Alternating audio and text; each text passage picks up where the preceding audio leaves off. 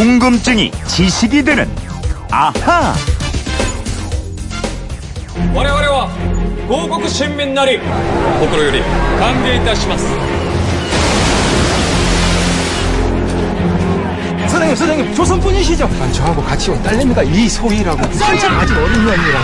빗덩이를 데리고 뭐 하는 거야? 지금부터 내가 도선으로 와야 보이가.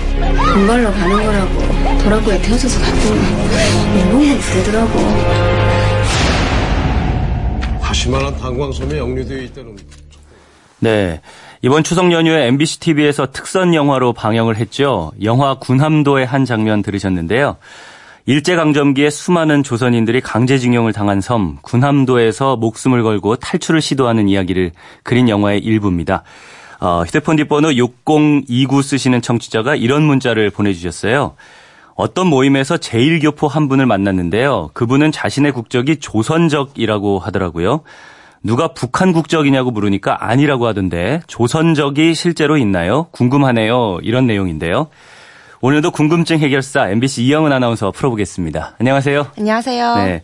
이영은 씨 친척 중에도 외국 나가서 사시는 분들 계세요? 어, 있죠. 네, 미국에 있는데 이번 명절 때도 그래서 얼굴은 못 보고 통화만 간단하게 했어요. 명절 되면 그분들은 참뭐 고국을 그리워하고 이런 게 크겠어요. 네. 그렇죠? 네.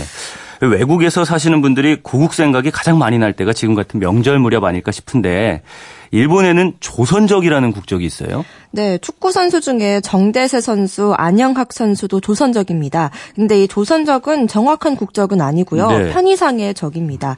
여기서 적은 서적, 호적할 때 적자인데 장부에 기록될 때 조선이라고 기록되기 때문에 조선적이라고 하는 겁니다. 네. 근데 그러니까 국적이 어디냐? 한국이다, 미국이다 할 때 그 적자를 쓰지만 진짜 국적은 아니다. 이런 네, 거죠. 그렇습니다. 네. 네, 일본이 제일교포 조선인으로 불리던 사람들에 대해서 외국인 등록을 할 때 제도상 편의상 붙인 적인데요. 일본 법률상으로는 무국적으로 간주되고 있습니다. 음, 그래요. 그럼 어떻게 돼- 해서 이 조선적이 생기게 됐는지 자세히 좀 알아보죠. 네, 한반도에 자리를 잡고 있던 조선은요, 이후 대한제국으로 이름을 바꿨죠. 이 나라를 일제가 침략하고 강제로 병합시킨 것이 1910년 8월 29일입니다. 네. 이후 한반도는 일본의 땅이 됐고요. 일본은 모든 조선 사람에게 일본 국적을 부여했습니다. 일본의 식민지가 됐으니까요. 네, 그래서 1936년 베를린 올림픽에서 참가해서 마라톤 우승을 한 송기정 선생의 가슴에도 일본 국기가 붙어 있었죠. 일본 국가대표였기 때문입니다. 그렇죠.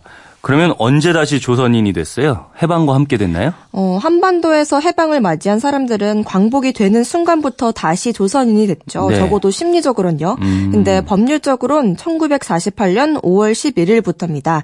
해방이 되자마자 정부가 세워진 게 아니거든요. 아, 예. 어, 미 군정 시절을 거쳐서 1948년 5월 10일 남한만에 대한민국 정부가 세워지고 나서 한반도에 사는 모든 조선인의 국적은 한국이 됐는데요. 네.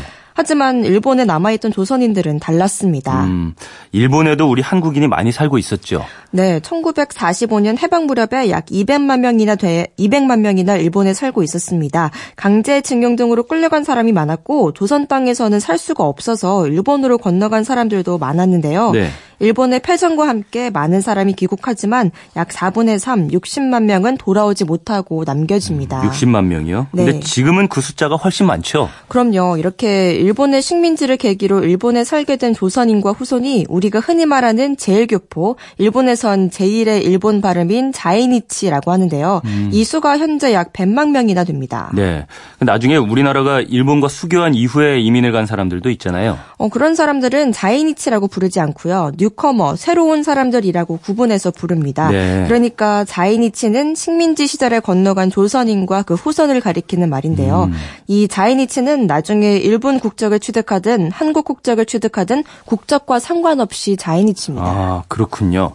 그러면 조선적은 어떻게 해서 나오게 된 거예요? 어, 전쟁에서 진 일본은 연합군 사령부의 지배하에서 새로운 일본국 헌법을 만드는데요. 이 헌법 시행 전날인 1947년 5월 2일 일왕이 마지막 칙령으로 외국인 등록령을 내립니다. 그 내용이 이건데요. 대만인 가운데 내무 장관이 정한 사람과 조선인은 당분간 외국인으로 간주한다. 음, 그 전까지는 일본에 사는 조선인도 일본 국적이었는데 어, 외국인이 된 거네요. 그렇죠. 하루아침에 무국적자에다가 불법 체류자가 되어버린 겁니다. 네. 이런 칙령을 내리고 나서 일본 정부는 곧바로 외국인 등록을 시작하는데요.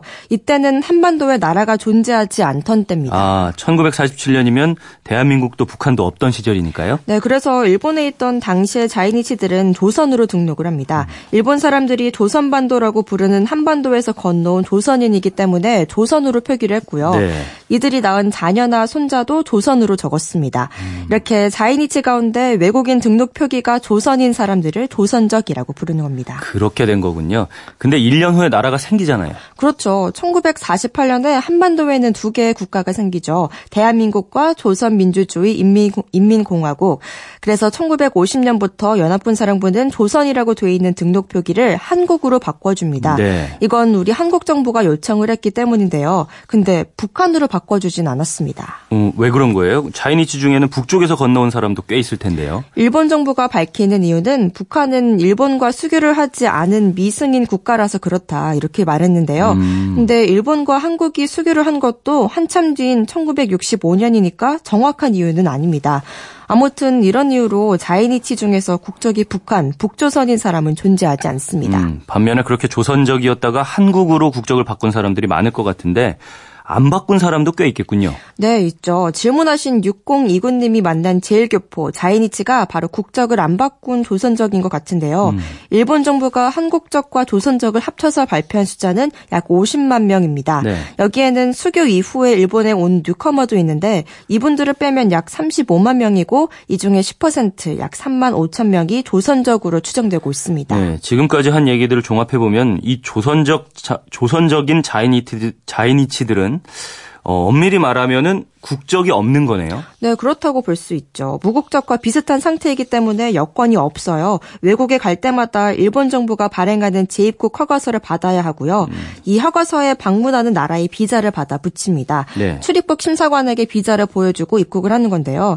어, 그리고 또 외국에 나가서 문제가 생기면 아주 곤란해져요. 찾아갈 대서관이 없기 때문이에요. 아, 그렇겠네요.